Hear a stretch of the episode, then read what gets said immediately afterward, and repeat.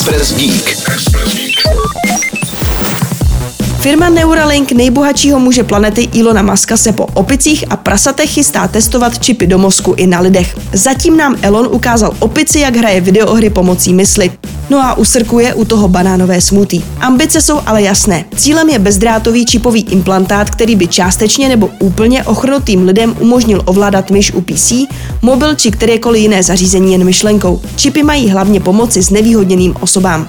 Dlouhodobý cíl Neuralinku je potom propojení lidského mozku s umělou inteligencí, navýšení jeho kapacit a schopností, jako je třeba replay neboli přehrávání vzpomínek, ale i zmírnění projevů Parkinsonovy choroby či jiných neurodegenerativních onemocnění. Musk už dříve zmínil léčbu slepoty a hluchoty.